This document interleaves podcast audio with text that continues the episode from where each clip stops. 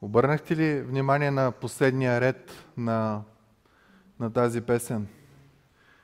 И когато дойде най-последния ден, когато всички ще наизоставят, защото няма как да дойдат с нас в гроба, тогава пък е момента, когато ще го видим лице в лице, такъв какъвто е. И текстът е страхотен. Моят мил Спасител, Бог и не какъв да е Бог, а Бог, който е с мене. Емануил. Това означава, че изповедта на тая песен е, че Бог никога не ни изоставя. Господ е винаги с нас, Господ се грижи за нас, Той е мил, Той е благ и в момента, когато всички не изоставят, тогава ние виждаме Неговото присъствие в пълнота. Честит празник, мили брати и сестри! 3 март, Деня на свободата, време в което всеки му идва момента да си спомни за хубавите дни, за книги, които са чели, за история, която са чели, която е славна, която е силна. Една възпява тук нашия район, друга възпява други държави, трета възпява едно, четвърта друго. И няма да се спираме на това. Искам да се спра на един паметник, който видях наскоро една снимка, върху който беше написана една много интересна фраза. Не нам, а на Твоето име. 1877-1878. Искам да ви кажа, това е Псалом 115. Искам да ви прочита как започва. Не на нас, Господи, не нам по-старому, не нас, а на Своето име въздай слава заради милостта си и заради верността си по-хубаво послание относно Деня на свободата на нашата родина аз не мога да намеря. В момента, в който тия, които са се борили, накрая казват, всъщност не сме и ние. Нито военните, ни, нито държавите, ни, нито нищо, а е Бог. И когато ще се отдава слава, не на нас, а на Твоето име да бъде. И наистина те, които са се борили за нашето освобождение, са разбрали откъде идва силата и кой е този, който дава благословенията във всяка една част. Искам тази вечер да говорим за една друга свобода от едно друго робство. И това робство е много по-силно от това, за което ние а, говорим, което ние празнуваме освобождението – това робство е толкова силно, че е завладяло абсолютно целия свят, откакто човек съществува в грях. Ако планетата ни е на 10 000 години, 10 000 години. Ако планетата ни е на 5 милиарда години, каквото си измислим нагоре, 5 милиарда години. Е било едно робство, което ни е разкъсвало. Било е толкова силно робство и е, защото ние го живеем около нас, което разбива взаимоотношения между съпруг-съпруга.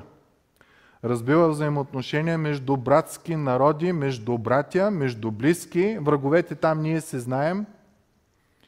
Прави света толкова объркан, разбиранията за света толкова объркан, нормите за морал, за етика, за, за правилно, за неправилно толкова объркани – защото всички сме роби на това робство.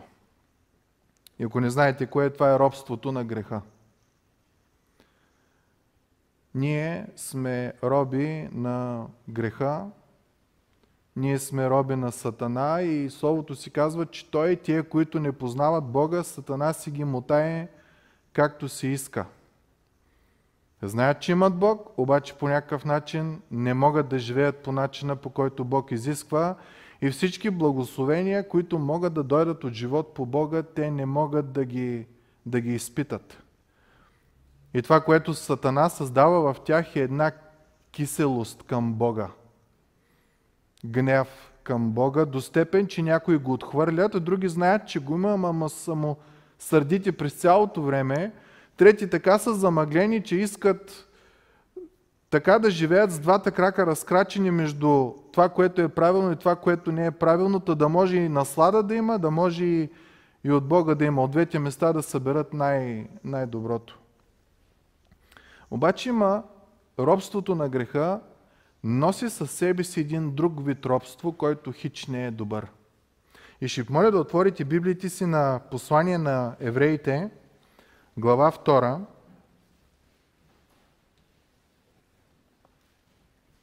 Там ни се обяснява в дълбочина в какво се състои робството на греха. Послание към евреите, глава 2, ще прочетеме от стих 14 до края на главата. Стих 14, послание на евреите, глава 2, казва И така, понеже децата са същества от общата плът и кръв, той и той, подобно на тях, взе участие в същото, за да унищожи чрез смъртта този, който има власт, т.е. дявола.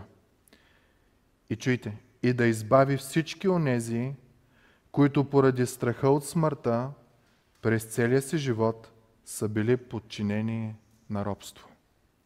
Защото наистина той не помогна на ангелите, но помогна на Аврамовото потомство – затова трябваше да се оприличи във всичко на братята си, за да бъде милостив и верен първосвещеник по отношение на Бога, за да извърши умилостивение за греховете на народа, понеже в това, дето и сам той пострада като изкушен, може и на изкушаваните да помага. Тук книгата Евреи говори за дълбочината на това робство и в дълбочината на това робство става въпрос за страха от смъртта. И това е нещо, което сковава хората на различни нива. Като кажем сковава хората, да не си мислим, че става въпрос за страхови неврози, от умиране и от такива неща, Ами, по различни начини човек се справя с този страх, който има от смъртта. Били Греъм в една своя проповед казва, когато сме се родили, ние сме били родени да живеем вечно. И ще живеем вечно в ада или в рая. Ние ще живеем вечно. И, и въпросът, който трябва да се зададем е, ако има Бог, ако има Бог, който не е създал по свой образ и подобие, ако има Бог, който не е създал по свой образ и подобие, той е любящ Бог, той е милостив Бог, той е справедлив Бог. И ако наистина най-прекрасното нещо, купнежа на нашата душа, на нашето сърце, в миналото, в сегашното и в бъдещето, се изпълнява в Него, и ако Той Бог, Бог ни е дал свободна воля – да го изберем или да го отхвърлим с условието, ако го избереш, да дойде живот на благословение тук и сега и благословение и радост в пълнота, когато си във вечността, в Неговото присъствие. И този Бог също ни дава и свободната воля да изберем живот против Бога, който Бог е казал ще бъде тежък, ще бъде проклетия, и тук, и във вечността ще бъде живот извън Неговото присъствие. Един ден ни казва Библията, ние ще застанем пред престола Му. И първата група, която го е приела за Господ и Спасител, ще застане пред престола и няма да се оплаши, казва, защото Той ще знае моето име. И ще каже, браво, добър и верен слуга, над малкото си бил верен, над многото ще поставя, влез в радостта на господаря си. Но ще има и друга група. Тия, които са избрали живот против Бога, живот на огаждане на своите си страсти. Живот, в който плътта е било това, което диктува какво да се действа, какво да се прави. От рода на ако се чувстваш добре, докато го правиш, продължавай да го правиш, независимо кой може да нараниш и кой не. И в този момент, когато тези хора се изправят от Бог, пък ще чуете ни много страшни думи. Махнете се от мене, не ви познавам. И ако ти вярваш, че има Бог, независимо дали си посветен или не си, просто е така, знаеш, че има Бог, няма как в тебе да няма малко чувство на страх за този ден, в който ще се изправиш пред Него. Защото е неприятен ден. Някои хора казват, няма Бог и един вид ще кажеш, че решават проблема с страха. Обаче чуйте книгата Евреи, Римляни, 2 глава, 14 и 15 стих казва, понеже когато излишниците, които нямат закон, т.е. не им е открито от Бог Неговите заповеди, Неговата повеля, Неговата воля, по природа вършат това, което се изисква от закона. Няма нужда Библията да ти казва да не убиваш, да не лъжеш, да не крадеш, да не изневеряваш. То, то е заложено, Господ го е заложил това в нашето съзнание.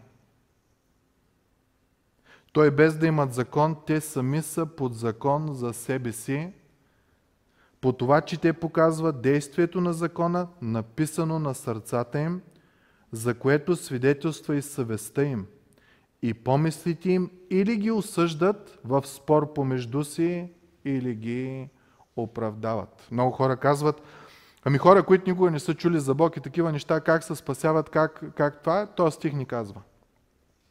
Бог е толкова милостив, че на тия, които нямат физическа възможност да чуят за Христос, Бог е вложил Неговата правда, Неговата истина, Неговия закон в сърцата на хората и техните сърца и тяхната съвест изпитва тези неща. Нас, които имаме закона, ни е малко по-лесно. Ама дали? Май сме същите понякога, като, като другите. Та, хората, които не вярват, че има Бог, знаят, че нещо вътре в тях не е правилно. И почват да си измислят теория от рода на теорията на еволюцията. Ами ние сме били зле, ма ще станем по-добре, само че чисто социологически е доказано, че светът морално е по-зле, отколкото е бил в, самото, в, в по-предни години. Е, ние всеки го имаме това. А, едно време какво беше, едно време как беше, там се почиташе семейство и това, и това, и това. Та, всъщност, света не върви към, към по-добро. Теорията на еволюцията, самият морален аспект, разбива теорията на еволюцията. Всъщност не вървим към по-добро. Мислим, че сме по-свободни, по-сме, но всъщност нещата не вървят толкова добре. Има много хора, които не вярват в Бог, обаче вярват в края вярват, че един ден нещо ще стане и те ще застанат някъде. Може да не го наричат Бог, може да го наричат съдята или каквото и да е. И вътрешно има едно притеснение в тях и обикновено фразата, която се използва е Остема да си живее живота, веднъж се живее. И този начин на мислените прави роб заради страха от смъртта. Аз ще умра и ще загубя това, това, това, това, това. Затова оста има да правя каквото си искам, за да мога като умра да кажа, опитал съм, направил съм. За такива хора има книгата Еклексиаст, която Соломон казва, всичко е суета и гонене на вятъра, никакво изпълване, никакво а, отоляване на нужди и на неща няма. Всичко пробвах, казва Соломон. Бях най-богатия, бях най-мъдрия, бях най-известния. От всичко пробвах, нищо не ми донесе. Единствено от това да позная Бог. Друга надежда не ми дойде и, и, и този страх от смъртта на притеснява. Някой ще каже, аз нямам страх от смъртта, ма нека си признаем, като сме в ситуации, където се говори за болести, за смърт, обикновено фразата е тихо за такива работи да не се говори тук. Има нещо вътре в нас, което накара да се чувстваме неудобно. И реакцията, която имаме много често е, започваме да си представяме, измисляме си някакви фантазии. Първата е, че няма Бог – като умреш, спираш да съществуваш, проблемът ти е решен. Втората фантазия е, че а, Бог започваш да го, а, да го отхвърляш, започваш да се гневиш на Него и си казваш, той е лош, той ме кара да се огранича, имам един живот да живея, нека си живея както си, си искам. И, и този страх от смъртта не е от Бога. Текста, който прочетахме, казва, че страха е от Сатана и искам още един път да го прочита. И така, понеже децата са същества от общата плът и кръв, той, той подобно на тях взе участие в същото, за да унищожи чрез смъртта този, който има властта, т.е. дявола, и да избави всички онези, които поради страха от смъртта през целия си живот са били подчинени на робство. Поклонение към мъртвите във всяка всевъзможна форма е момент, в който ти ставаш роб на смъртта и това ти води страх, защото както се случи с него, така ще се случи и с мен. Е го здрав прав и на другия ден го няма. И, и постоянното това говорене изведнъж създава едно чувство на, на робство. Въпросът, който е интересен е, унищожи смъртта, чрез смъртта този, който има властта, т.е. дявол. Каква власт има дявола? Запитвали сте се някога този въпрос? Каква е властта, която има дявол? Власт над смъртта ли има той? Власт над ада ли има той? Нали, в, в нашите разбирания шефа в ада е Бог. А, извинявайте, Сатана.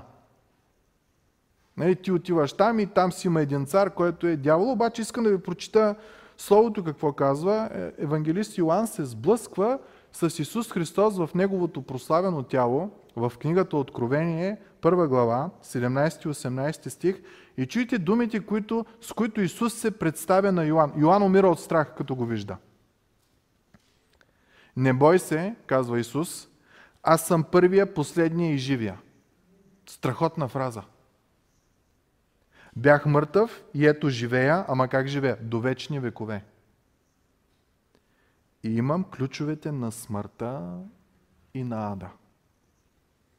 Май излиза, че Сатана няма контрол над смъртта, Сатана няма контрол и над ада.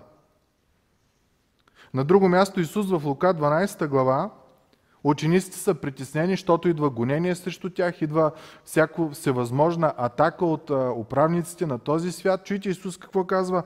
А на вас, мои приятели, представяте ли си каква дума използва нашия Спасител? На вас, мои приятели. Ти, мили братко и сестро, днеска си приятел на Бога. Не знам дали го осъзнаваш. Ти не си, не си само Негов слуга, ти си приятел. На вас, мои приятели, казвам, не се бойте от тези, които убиват тялото и след това не могат нищо повече да направят. Ще гонят за вярата, ще бият за вярата, ще затворят за вярата, ще, ще убият за вярата и после какво? Нищо не могат да ти направят. Тогава пеем нашата песен, кой ще напосрещне? Нашия скъп, мил, благ, спасител, Бог Емануил. Исус продължава, но ще ви предупредя, от кого да се боите. Бойте се от онзи, който след като им е убил, има власт да хвърля в пъкала. Да, казвам ви, от него се бойте. Става въпрос за Бог Отец. Та, сатана не е главатаря на, на Ада. Той с неговите ангели са там като затворници.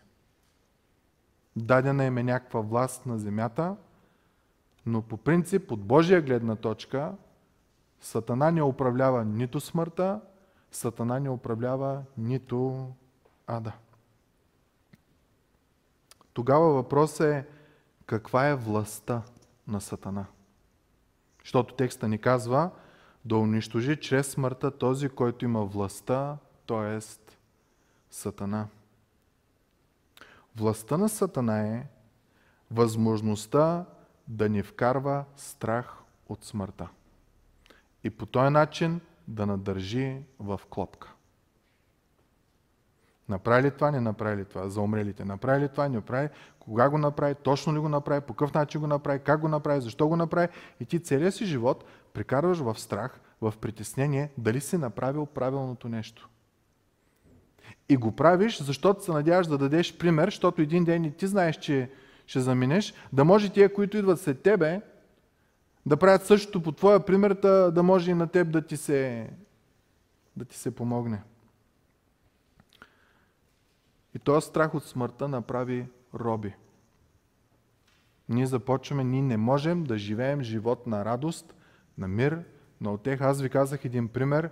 Едно наше приятелско семейство живеят в Гърция. Тяхното дете в ранна възраст почина от левкемия. Мисля, че беше 4 или 7 годишно. Не мога да се сетя.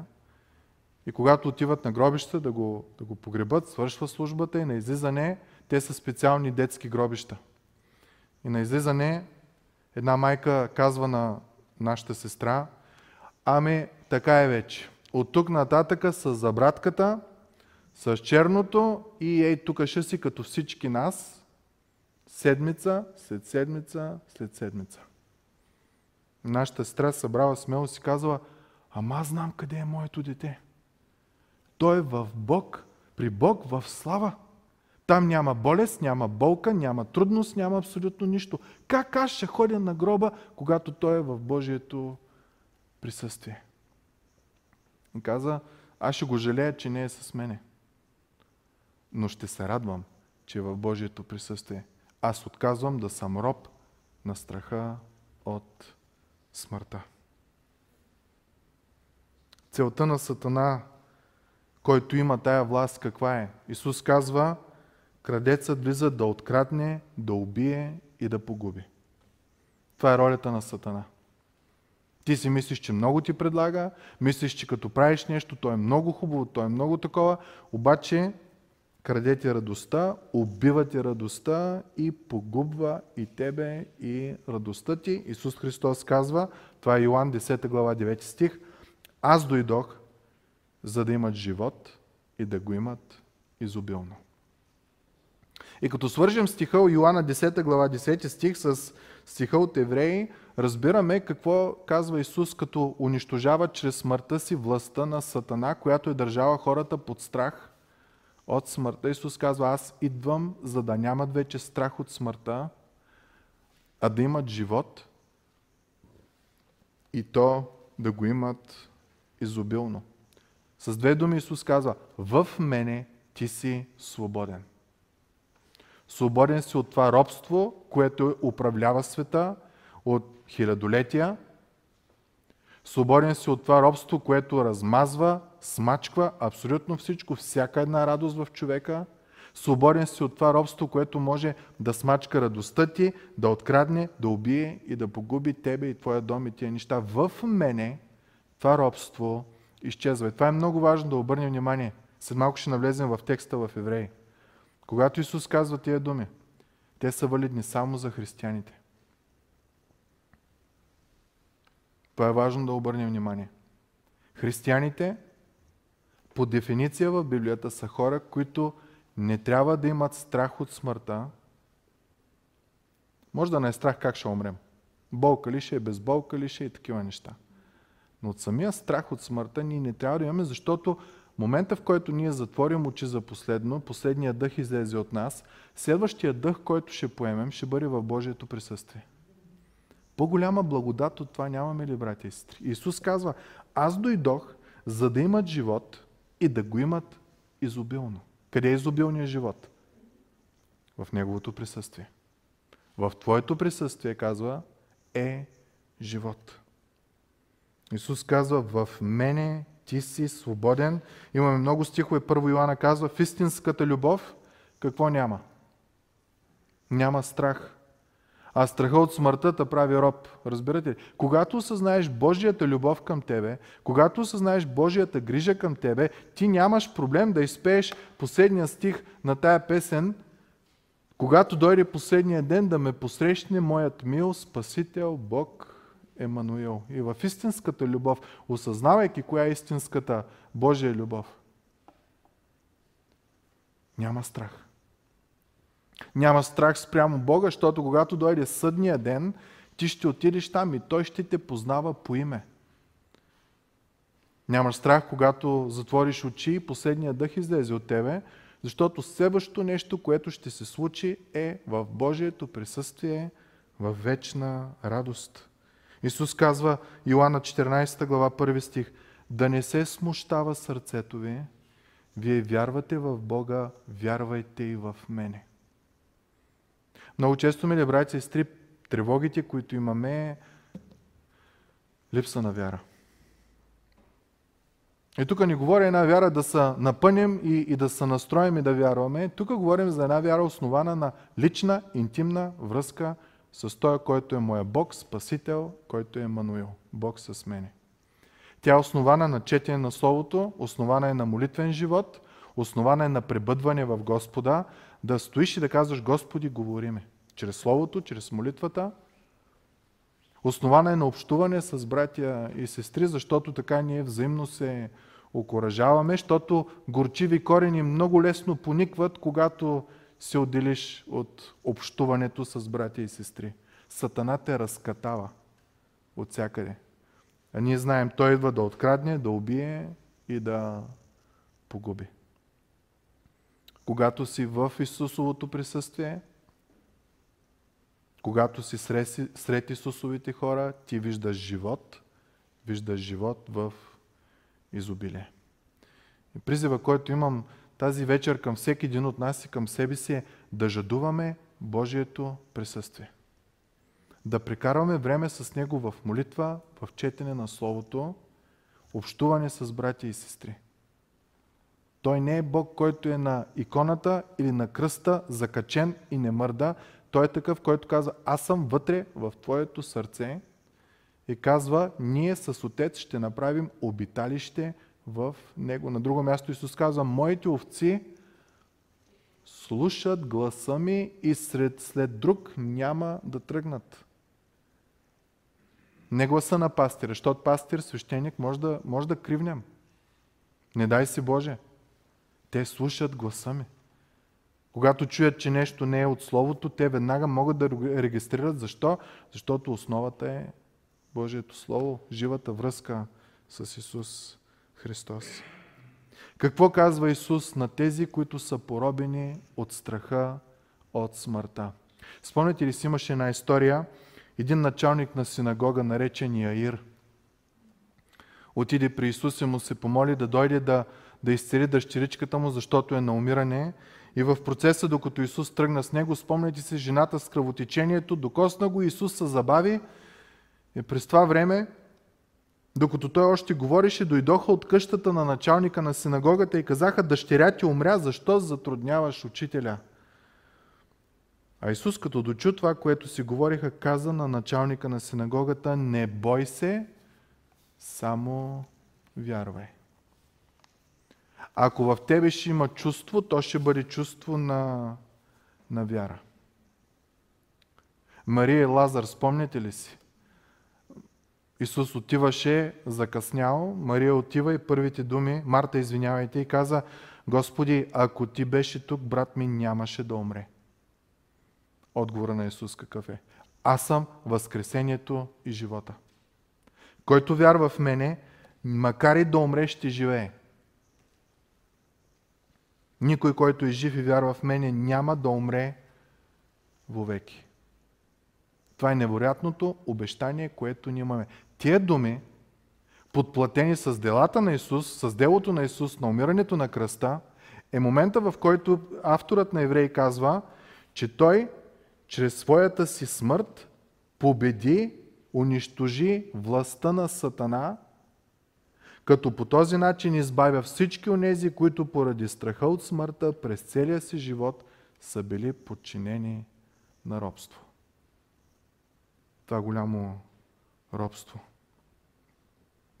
Та този, който ни спасява от най-голямото робство, което света някога е познавал, е нашия Господ и Спасител Исус Христос.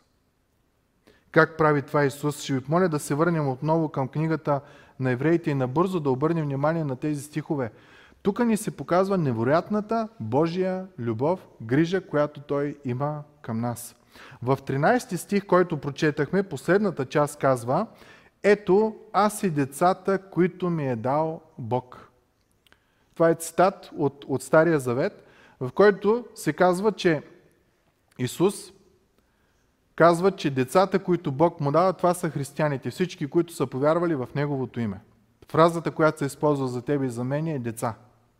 Спомняте си, които са родени не от плът, не от мъжко похождение, не от плътско, а от Бога, те се наричат Божии деца. Стих 14. Говори за децата, за тебе и за мене. И така, понеже децата са същества от общата плът и кръв, т.е. ние не сме ангелски създания. Ние сме направени от плът и кръв. И понеже сме хора от плът и кръв, стих 14 продължава, той и той, подобно на тях, взе участие в същото.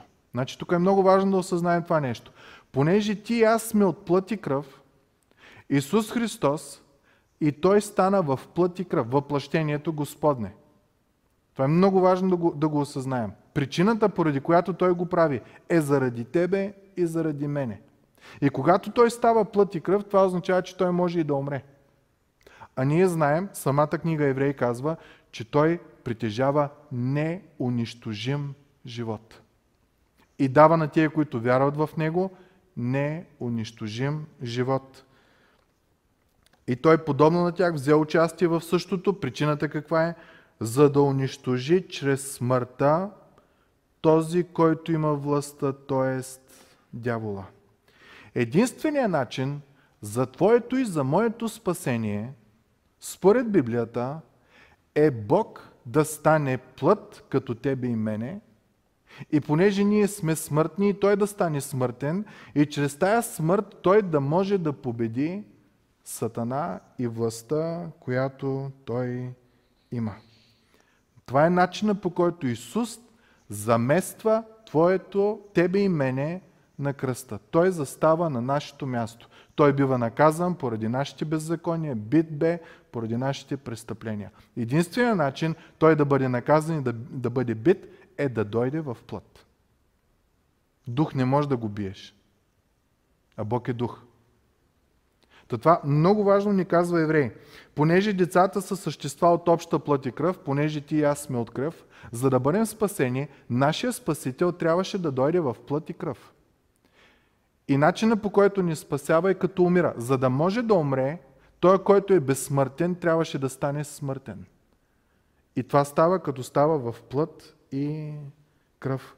И да избави, стих 15, всички онези, които поради страха от смъртта през целия си живот са били подчинени на робство. И стих 16 обяснява за кой е умрял Христос, защото наистина Той не помогна на ангелите, но помогна на Аврамовото потомство. Кои са Аврамовото потомство? Тия, които са повярвали както Авраам е повярвал. Авраам повярва на Божиите думи и Бог му го щете за правда. Ти и аз сме повярвали в Божиите думи и Бог ни го е счел за правда. И тук помощта, която Бог дава е, като жертва своя единороден син, който е бил всевишен, изведнъж става ограничен. Всевластен, изведнъж ограничава силите си. Вие виждате, той нито един път не използва божествената си сила за своя собствена изгода. Той помагаше на другите, но никога на себе си. Смиряваше се, такъв на който ти трябва да се покланяш. Йоан казва, ама аз дори не мога да ти развържа обувките, уста и да ги обувам и да ги, и да ги връзвам. Толкова съм недостоен. Исус казва, така трябва да стане. За да се изпълни всяка правда. И тук разбираме коя е тази правда. За да ни помогне, той трябваше да се смири и да стане като всеки един от нас. От тези стихове разбираме, те, че ти и аз сме хора, роби на греха, които Сатана, чрез страха от смъртта, надържи роби на себе си. Каквото той каже, ние това сме правили. За да спаси Бог тебе и мене, които сме плът и кръв, Христос трябваше да стане плът и кръв, за да може да умре вместо тебе и вместо мене. Като по този начин той, понеже е безгрешен, унищожава силата на греха, на сатана и робството от страха и смъртта. Много често съм говорил с а, мои познати, които като са ги уволнявали от работа или като са имали пререкания в работата, начина по който шефа ги е застрашавал е бил Нали знаеш, че няма незаменими хора? Нали? Тоест, не си мисли, че си, нищо, че си най-добрия, може да ти се намери заместник. Обаче, според Библията има. Исус е този незаменим човек. Това е много важно ние да го осъзнаем, мили братя и сестри. Единственият, който може да ни спаси. Няма кой друг. Защото единственият, който е направил нещата, които могат да спасят човечеството. Деяния на апостолите казва, чрез никой друг няма спасение. Защото няма под небето друго име дадено на хората, чрез което трябва да се спасим. Рилини 8 глава. Кой е онзи, който осъжда Божиите хора? Кой е той, който ще те обвини? Христос Исус ли? Който умря, а при това и беше възкресен от мъртвите? Та той е от дясната страна на Бога и който ходатайства за нас. Кой ще те обвини? То, който е умрял за теб, не те обвинява. Кой ще те обвини? Първо Тимотей 2 глава 5 стих казва, защото има само един Бог и един посредник между Бога и човеците. Човекът Христос Исус. И еврей казва, понеже дойде в плът и пое твоята е моята вина и умря на кръста, идвайки в плът, сега, когато Той е в Божието присъствие като посредник, Той може, 7 глава, 25 стих, съвършенно да спасява. Няма нужда от добавка. Няма нужда да добавяш нещо към това, което Христос е направил, за да усъвършенстваш спасението си или тези работи. Затова и може съвършено да спасява тези, които идват при Бога чрез Него, понеже, вижте каква фраза, винаги живее, за да ходатайства за тях. Основната функция на Христос в момента, застанал отдясно на Бога, е да е ходатай между тебе, мене и Бога. В момента, в който ти ще кажеш, че някой друг е посредник, някой друг е ходатай, ти се подиграваш с жертвата и с функцията на Христос в момента. Няма друго име. Няма друга личност. Няма друг, който да е дошъл в плът, да е живял безгрешен живот, за да може да съвършенно да те спаси. Стояйки пред Божието присъствие денонощно, винаги, за винаги живее с една единствена цел – да ходатайства за тебе и за мене. Когато имаш страх от смъртта, Сатана използва да не поглеждаш към Христос. Това е много важно. Започваш да го заместваш с всяко друго възможно нещо. Ритуали, обичаи, традиции, виждания, източни учения, западни учения, средни учения, каквито и да са, само да не е Христос. И ти се заробваш. Това спасение, което идва в Христос, е невероятно. И то продължава, защото Той вечно живее, за да ходатайства между нас и, и Бога. Това е нашето спасение. Галатяне 5 глава 1 стих казва и така стойте твърдо в свободата, за която Христос ни освободи. И не се заплитайте отново в робско иго. Спри да служиш на плътта. И отново завършваме със същите думи на Били Греам. Когато сме се родили, ние сме се родили за да живеем вечно. И ще живеем вечно, дали в рая, дали в ада. И тази вечер, мили братко и сестро, мили приятелю, на тебе и на мене ти се предлага невероятната възможност да избереш този, който когато всички те изоставят, той ще бъде той, който в лице в лице ще те посрещне. Ние християните го наричаме моя мил, благ, спасител, Бог Емануел. Познаваш ли го като такъв? Или сатаната е хванал в клопката на страха от смъртта и на всяко друго нещо се доверяваш, само не на жертвата на Исус Христос. Специално, за да ни освободи от клопката на греха, за да ни освободи от клопката на страха от смъртта, който накара да сме роби, Христос се въплащава. За да може, за да ни освободи, Той трябваше да живее този праведен живот, за да може да понесе Твоята и моята вина върху себе си. Това му е целта.